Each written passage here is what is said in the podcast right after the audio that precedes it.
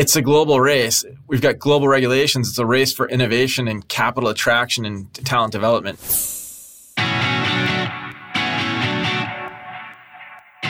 Hello, and welcome to the Crypto Brief, a podcast from the Fidelity Center for Applied Technology. Every week, we get together to discuss current events and trends in blockchain technology, tokenization, DeFi, NFTs, mining, and related aspects of the crypto ecosystem. I'm your co host, Ryan Stubbe, Director of Bitcoin Mining, and I'm joined by Jason Ward, Head of the Blockchain Incubator, Parth Gargava, product architect within Fidelity Labs, and Jack Neureuter, research analyst with Fidelity Digital Assets. Before we begin, just a friendly reminder that this discussion is for educational purposes only and should not be viewed as investment advice or a recommendation for any security or asset. The views expressed are those of the co-hosts and not necessarily those of Fidelity Investments or its affiliates. As we all know, digital assets are speculative and highly volatile and are only for those investors with a high risk tolerance. So let's dive into what's been happening recently. Hey guys, how are you? Happy uh, Patriots Day. What's going on? Hey, Parth. It's a really good day, right? Boston Marathon, 127th uh, edition. That's true. How do you feel about being on this podcast now instead of watching the Boston Marathon? Uh, it's kind of funny you ask because I'm always watching the marathon on Marathon Monday. And uh, I used to have this tradition where if I was in the office, I'd go down to the gym and run on a treadmill and try to time my runs to be around the same time as the finishers. Not because I was ever going to run a marathon, but because like it's so much more easy to be motivated to run when you see these people like killing it, and uh, and you're just chugging away on your midday break. It's hard to realize how fast some of these uh, people are, especially those who run in the Boston Marathon. Like it's uh, and they do it for such a long time. So that's cool. Awesome. So usually, typically, I have a last week I tried uh, protocol and uh, this time, I think I'm going to put Jason on the spot. And I'm going to ask Jason, A, how was your weekend?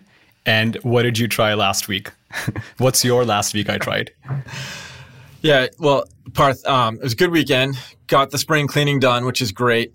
But uh, there, there was something I tried, and, I, and you guys are going to laugh because it is kind of silly. But um, I actually, for the first time in four years, have successfully removed the doors from a, a Jeep Wrangler. So, had an old Wrangler that I got when my kids were starting to drive because I had always wanted one as a kid, never had one.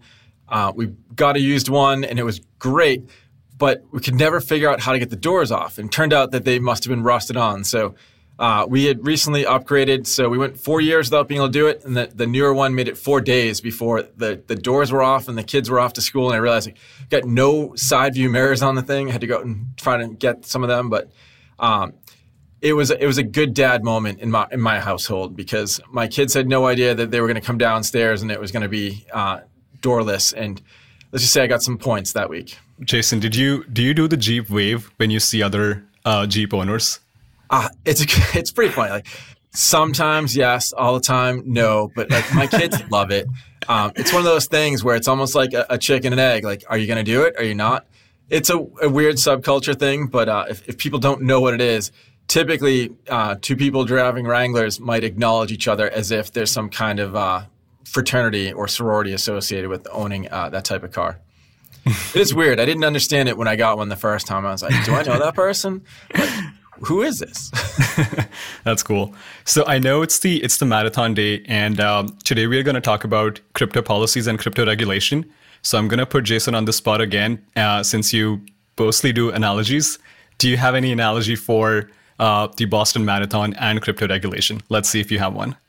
So I, I do, and I was telling Jack this earlier. So I know Jack's going to jump in it as we go along, but I was getting ready for this podcast today, and my mind was just thinking about all these people who are lined up in Hopkinton. It's like we said, it's the 127th marathon uh, run in Boston. And I thought, wow, there's so many similarities between running a marathon and being in the crypto industry. So, um, think about regulation, for example. Like, there's so much training, right? Like, people are out there, uh, no one's watching, they're just out there training. It's just kind of like people in crypto building. In the end, you get to this point in time where you've, you've got some rules and you're on race day. And you've got these progressive front runners who are really moving at pace. And some people are trying to stay with that lead pack. Others are just happy to get to the starting line, like all the work's been done. Uh, and then over the course of the next several hours, you're going to see waves of people come across. And it's kind of like crypto regulation, where you've got a lot of people who just started out working on projects, and eventually they wind up getting to a point of trying to bring something to market. And depending upon where you are, uh, you're either going to be in that lead pack, uh, maybe somewhere in the massive middle, or you're going to be one of those stragglers who's finishing towards the uh, you know after dark hours, and you're just wondering will the lights still be on by the time you get to uh, by the time you get to the finish line. I, I asked myself as a builder in this space, like, where are we in the U.S.? Like, you know, at times I feel like we're ahead. At times we feel like we're in the great middle, and other times I feel like we're uh, we, we really just don't know. And you know, will we get across the 26 miles? But the funny thing is, you really have to stop and say, crypto is not really running a marathon. It's like you think you're running a marathon at a sprinter's pace, and then you realize all of a sudden it's an ultra marathon, and you just have to keep going. And there really is like moving targets. So you're not quite sure where the finish line exists, but you know you just got to keep moving. So that's that's kind of how I was thinking about the marathon and crypto, and asked myself like, it's a global race. We've got global regulations. It's a race for innovation and capital attraction and talent development. So I thought it was kind of appropriate that we were going to talk about uh, global regulation today when we have this marathon going on in Boston. I don't run marathons, but what's the mile that all the marathoners say once you hit that mile, you feel like you're not going to make it. And when you burst through it, the rest of the race, it's like the 18th mile or something like that.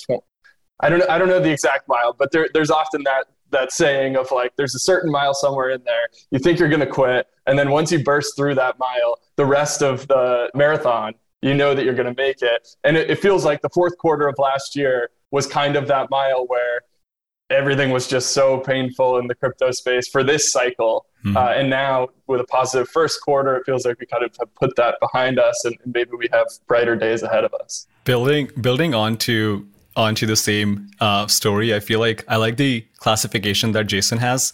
So you have a few trailblazers, the front runners, you have a few fast followers, and then you have a few folks who are obviously who are in it without without the intent.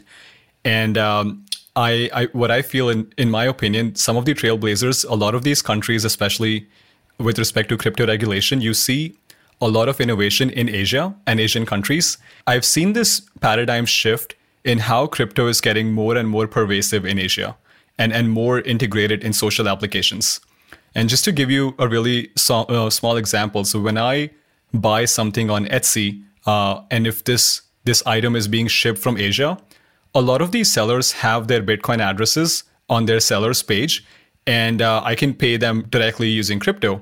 And so, one stark difference that I've seen in Asia, especially in conferences in Asia, is that crypto in general is more positively embraced and it kind of seeps into uh, folks who make crypto policies in these countries. And I know, Jack, you have some stats around this. Um, so I know what I said is mostly subjective, but do you have any data backing exactly what I said? Yeah, definitely. We look at this sort of phenomenon of almost like east to west in terms of leaders versus laggards in terms of regulatory clarity, it appears at the moment, uh, but also in terms of adoption and positive perception of digital assets. And I don't think that that's necessarily a surprise. There was a, a report in 2020 from OMFIF or OMFIF, the Official Monetary and Financial Institutions Forum.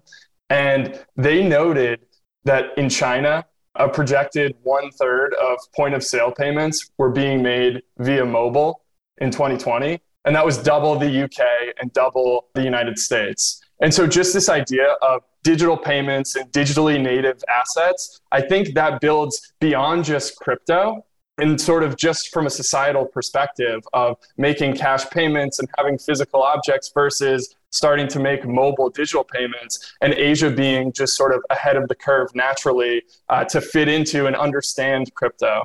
To speak further to that we run an institutional investor digital asset study that surveys a number of institutional investors and we break down geographically those investors that we survey into Asia, Europe, and the United States. We've run it for four years. This year will be our fifth year. And essentially every single year, consistently across the vast majority of categories, we see that same trend of east to west in terms of positive perceptions, positive appeals of digital assets, even so far as like recognition of more complex pieces of the crypto ecosystem. So, for instance, with Asian investors, we'll see higher percentage of respondents that show interest in things like staking or DeFi or yield products whereas in the United States, we see very little. And that just sort of speaks to being further up the adoption curve, where initially you're just wrapping your mind around the layer one assets of, of Bitcoin and Ethereum and whether or not they're potentially investable projects or tokens. And then once you get sort of further down that learning curve, then you're asking all of these questions around the applications built on top of some of these platforms. And so I think it just kind of speaks to um, just again that that phenomenon of Asia being further ahead uh, than than Europe, and Europe sort of seeming to be further ahead than the United States, both in terms of adoption and then probably as a result of being further uh, further ahead in terms of adoption and perception being further ahead in what appears to be uh, you know regulation regulatory clarity. That's that's great. And maybe what we can do is we can follow the same approach that you've used which is going from east to west. So let's follow the sun and maybe talk specifically about a few countries uh, which have had uh, positive crypto policies or crypto regulation and so I want to maybe uh, so take Japan for instance, right? So uh, Japan was in the news last week. Uh, the current Japanese political party they put out a 35 page white paper with strong recommendations on how they can contribute to Web3. And it's such an interesting paper if you look at it. So the, the, I think the project name is called Japan is Cool or Cool Japan. Cool and Japan, yeah. Cool Japan, yeah. And the paper starts with uh, with this statement: Japan is back again, right? And so I don't know if you know this, uh, but when you think about FTX and the FTX collapse, FTX Japan customers were the only few customers that have already received their crypto back even after the collapse. And that's because Japan has some really strict regulation, uh, and that's that's been on for years, right? So the FTX collapse is obviously not it's not their first rodeo.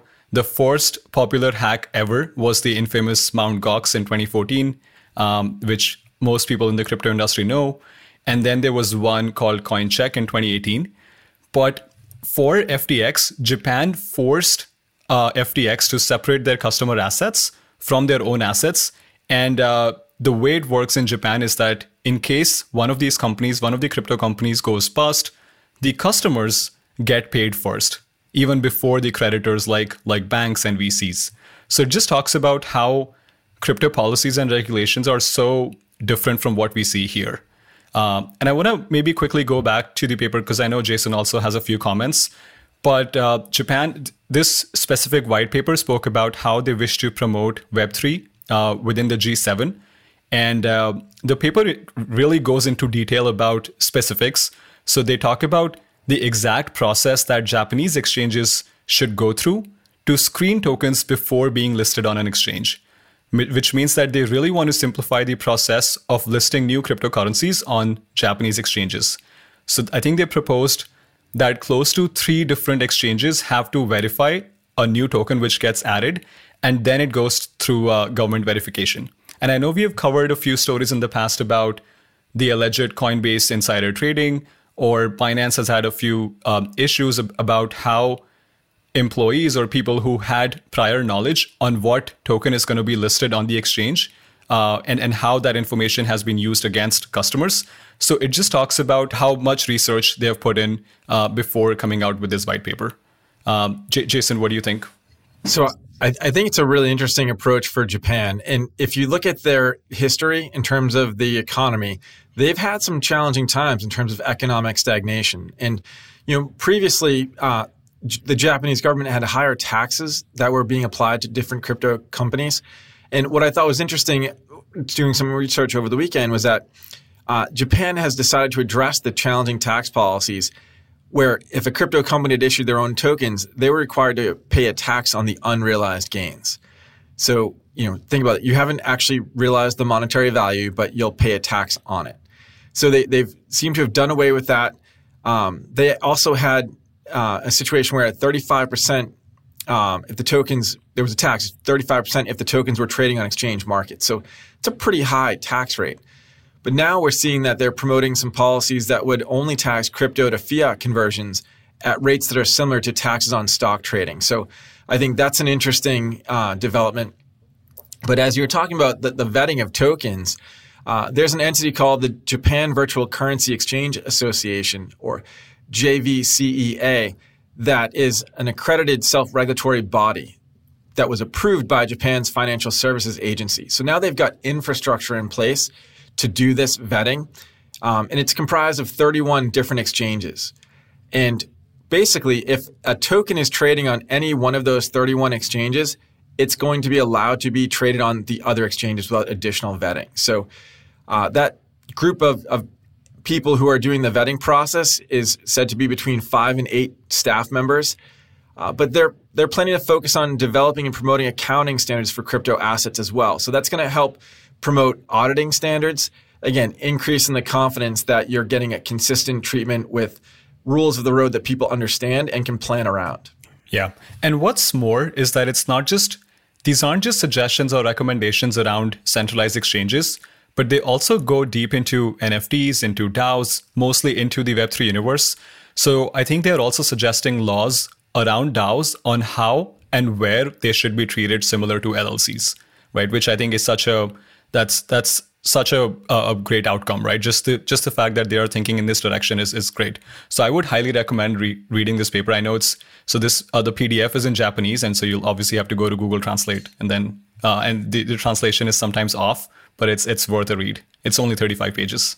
That that is great. So you know we look at other countries. Uh, Jack, I think you've been doing some research as well. Maybe Hong Kong or even Singapore might be good countries to speak about. Yeah, we, have seen some uh, some interesting news out of Hong Kong, uh, especially when you think about Hong Kong, Taiwan, uh, China being a, a, big piece of the connection there. Um, and in China, of course, they outlawed Bitcoin mining back in 2021. Uh, I believe they've outlawed crypto trading and, and transactions uh, for citizens back around that time as well. Uh, but now we're seeing Hong Kong supposedly you know, sort of turning around uh, some of the some of the things that, that China has done on the crypto space, uh, and and so there's sort of some sort of potential implicit uh, you know agreement by China possibly to allow Hong Kong to be able to do this, and so I think it's it's kind of this interesting phenomenon happening where Hong Kong's starting to open up. Maybe that means something about China. I mean, don't want to infer too much here, um, but now you're starting to see again another country or location on the east that's opening their doors to you know, more more regulatory clarity uh, and and potentially you know companies being able to operate in the crypto space. So. Yeah, and what's what's also interesting is that it's not just talk, right? So they have allocated budget to just Web three technologies. So the Ministry of Finance of Hong Kong they allocated some, uh, I think it's close to six million dollars uh, to just Web three technologies to solve real world use cases. And uh, when you think about Hong Kong's biggest virtual bank, they are now acting as a settlement layer, which allows withdrawals in US dollars, right? So it's it's not just uh, talking about hey, we should push more towards Web three or we should more push we should push towards crypto. It's actually uh, walking the talk. Well, I think Hong Kong's been active in this space for quite a while. And when you think about it, beyond cryptocurrencies, they've also been looking into different distributed ledger technology applications where uh, some years ago, I remember doing some reading and, and digging into uh, Hong Kong Shanghai Connect, where they were looking at trying to make it easier for people offshore to get access to some of the equities trading on the mainland. So I think, uh, well, we're talking crypto regulatory policies. A lot of this is also driven by their understanding and appreciation for applications of the underlying uh, distributed ledger technology. So, in, in candidly, in my own opinion, I think about the progress that we've seen out of Singapore in the last three, four years, and knowing that Singapore and Hong Kong sort of compete for uh, the, the the opportunity to be a leading financial hub in that part of the world, and I, I do wonder whether or not uh, the competitive juices are flowing in part because of the progress made over in Singapore. Yeah. There are some um, funny stories around Southeast Asian countries too, around around crypto policies. Uh, I don't know if you've heard this, but the leader of opposition in Thailand promised that if he's elected to power, he will airdrop close to three, uh, $300 or 10,000 uh, Thai baht to every single citizen.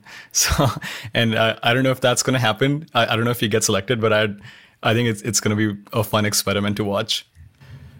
I, I heard something like that, but all I can think of in the back of my head is the money printer go burr. And like, I don't know that anybody should be attempting to buy votes. It just does not feel right. Right. But I, I definitely appreciate the fact that there's a lot of discussion.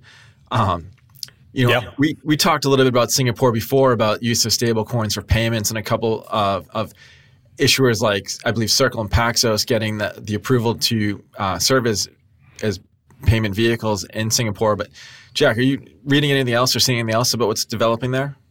Well, we've heard a, a number of sort of stories uh, or, or rumors around VCs that are established in the United States that are looking elsewhere, and Singapore is one of those places on the list of possible places to go if there's you know not enough regulatory clarity or potentially not having access to you know banking within the United States uh, can also be a problem for these startups. And I know that Singapore has has been listed as one of those places, and this starts to get at you know, as we maybe start to shift from east and start moving more westward uh, in our discussion here of like the fact that this is global, there are no borders to digital assets, largely speaking, right? Bitcoin and Ethereum and these layer one assets that are adequately decentralized. And it's, it's almost like a, a you know, resource economics 101, a prisoner's dilemma, if you're familiar with that, where everybody has their own self interests as a country, and some countries are choosing to take the side of you know pushing for adoption within their their country, and there's ultimately not much that other countries that maybe oppose that can do, and therefore you wind up with what you end up calling a Nash equilibrium uh, of of sort of everybody at some point has to sort of capitulate in. If the industry continues to grow and become larger you know use the comparison of the internet. That's what we often talk about sometimes is a lot of large internet companies were domiciled in the united states and it wasn't necessarily a coincidence uh, if you sort of look at the regulatory environment and you compare it to like Europe using what, what we have referred to as like a mother may I type of approach, where you know there was concerns around monopolies and these tech companies growing too large and having too much power. Um, you know whether that is the case or isn't the case today, I know there's some discussion of that. Uh, but regardless, a lot of those companies built in the United States and not in Europe because there was more you know, sort of regulatory flexibility and clarity in the US relative to other countries. And I think you're seeing that play out here, only this is, you know, instead of the internet of content, it's the internet of value. And so starting to shift from east to west, I think that's important to bear in mind is that you can't just shut it off and ignore it and pretend that it doesn't exist. At some point, if it continues to grow and adoption continues on this trend that we've seen, you're going to need to have regulatory clarity in order to keep some amount of capital in these companies uh, within you know your own country's respective borders. I, I think you're right, and you know we look at it. A lot of these different countries are treating crypto as an asset or as property. You know, and I think that also helps for those countries that are seeing increased tokenization of assets. Um, you know, because it it sort of makes sense. But I, I know we've been talking a little bit about Asia, but if we swing a little bit further west and maybe we hit on some of the, the European countries, you know, not an, an EU member, but Switzerland, uh, for example, has had some very progressive policies and very clear treatment of uh, digital assets. And, you know, when we think about the regulatory framework there, it has allowed them to to be a leader with respect to the fact that, you know, Swiss law notes cryptocurrencies and crypto exchanges are legal it's legal to make payments via crypto, and they, those crypto assets are treated as uh, assets from a property perspective. So, um, what I think is also interesting is the Swiss regulator, uh, Swiss Financial Market Supervisory Authority, also known as FINMA, registers exchanges for licensing and publishes guidelines on how they can legally launch ICOs. So, you know, sometimes we think about an ICO and we get that cringy feeling of, you know, capital raises and, you know, limited delivery of actual products, but some people uh, still equate an ICO with a security token offering. But in Switzerland, you, you definitely have the ability to bring a digital asset forward that is legally compliant. But then one of the other interesting angles is that the Swiss tax rules are pretty clear. So any entity that uses crypto has to declare it on their tax returns. You know, so if you make, uh, if you're a, a miner and you're generating income from that mining operation, you pay a tax on the income, but you don't pay any cap gains tax. Uh, only you're subjected to a wealth tax if you if you held crypto or used crypto. So, um, pretty interesting. But again, the clear property rules allow for digital assets to exist side by side with other assets like real estate or um, stock or bond ownership. Yeah. No, that's I think that's that's incredibly insightful. And maybe maybe we can talk about one of uh, Switzerland's neighbors, which is Germany, Deutschland. Germany has been in the news a lot for, especially for crypto licenses. So you're seeing a lot of German banks now obtaining something called as a digital money license from BaFin. Uh, and so BaFin is there, the federal financial authority um, in Germany. And so I didn't know this before before uh, this weekend, but uh, it's sort of been illegal on a, on a legislative level for banks to store digital assets and trade them without a license since Jan 1st, 2020 right? So you still have a lot of crypto firms before 2020, uh, which were trading cryptocurrencies, which were storing digital assets, and that's kind of been in the gray area. However, in 2022, there have been close to 26 license applications by banks, and uh, the administration in recent times has just made the process more streamlined, more much more simple, uh, since it really wants Germany to be one of the main uh, trading floors for cryptocurrency in Europe. So I think this is a net uh, positive development, and I think I'm I'm kind of glad that we are having this discussion because we restrict ourselves to the U.S. Uh, mostly, but now it's it's good to see that there are so many different crypto policies uh, happening concurrently outside the U.S. which are net positive. You, you have to imagine at some point uh, there's some sort of uniformity to these regulations, right? Especially amongst large developed nations. But at the moment, it seems like everyone that is thinking about it is taking their own unique approach just because there's so much ambiguity of what if this technology is going to last what if this technology is legitimate and what is not legitimate or what do we want to see more of versus less of and like sort of incentivize through you know, regulatory clarity and i think it's just kind of interesting that you have these you know bordering countries that are all sort of taking slightly different approaches or tweaks here and there. I think you're right, Jack. And you look and say, okay, what are the interests of a country versus the interests of a collective, uh, such as the EU? And, you know, I was looking into Germany a little bit as well. And one of the things I thought was really interesting is that um, the regulations there define crypto as private money instead of a financial asset. And if you hold your crypto for more than a year, it's tax exempt. Or if you make less than 600 euro in a year, that your crypto is tax exempt. So, excuse me, I think about the, the property rights, but also uh, the tax income that these different countries can earn by having businesses and activity take place within their within their uh, geography.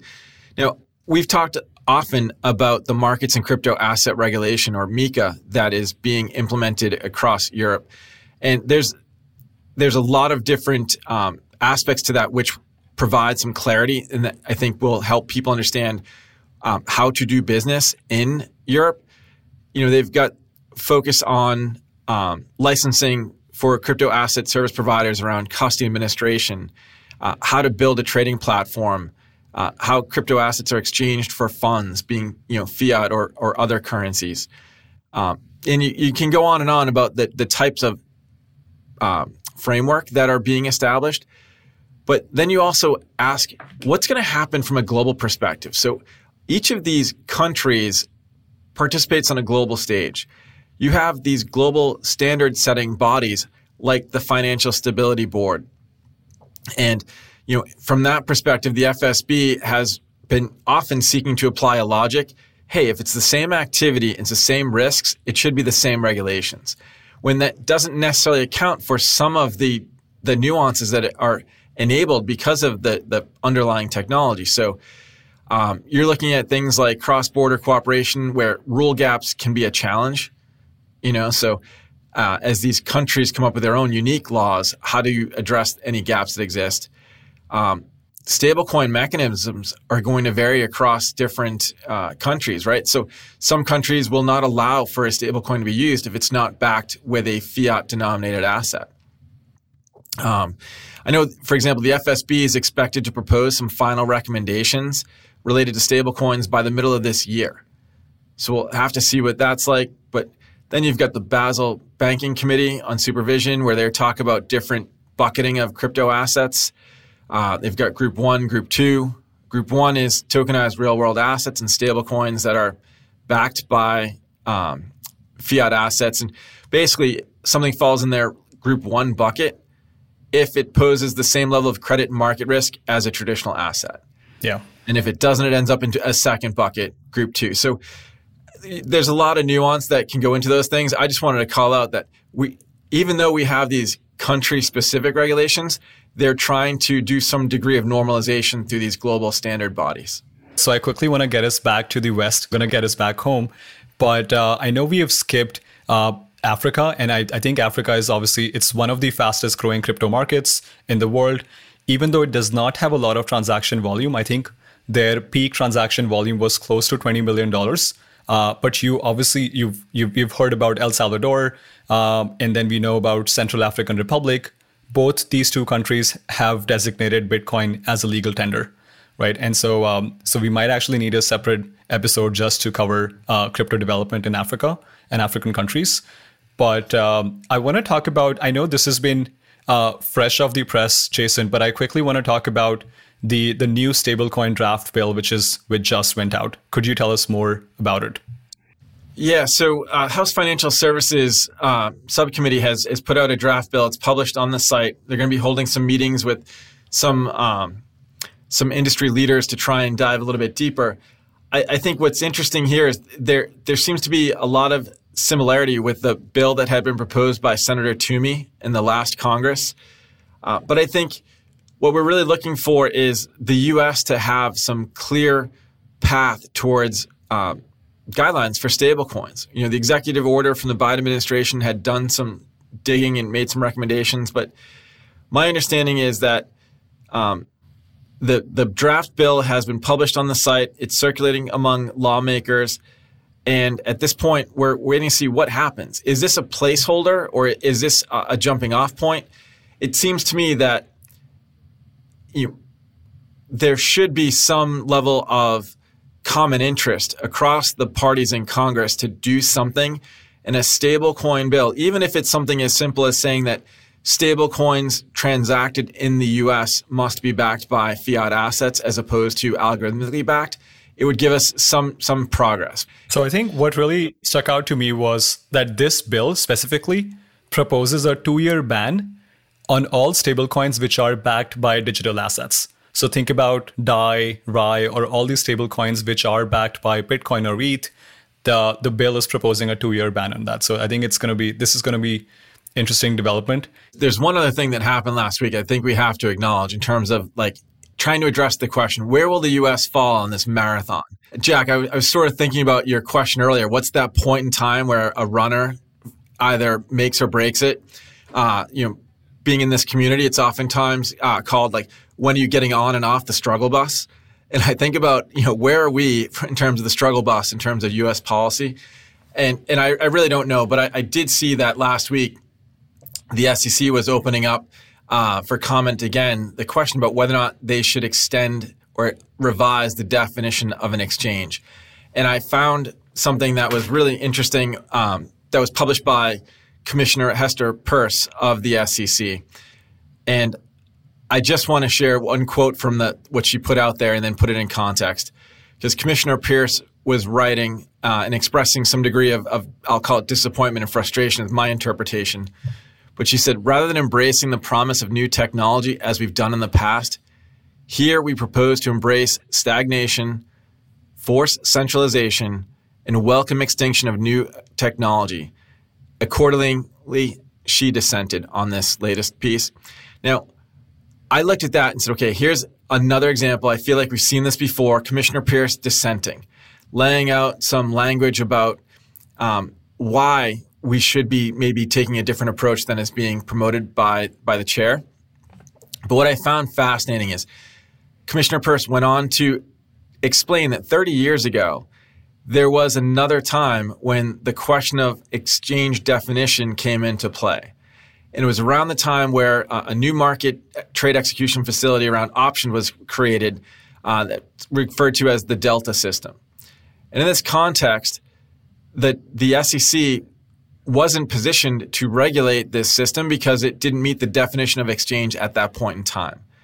So, through uh, court rulings and then a series of no action letters, a couple years later, after experiencing this uh, new way of trading, uh, led to the creation of what's now known as regulation or ATS. And we think about ATS nowadays as alternative trading system. It's just an, another way to transact.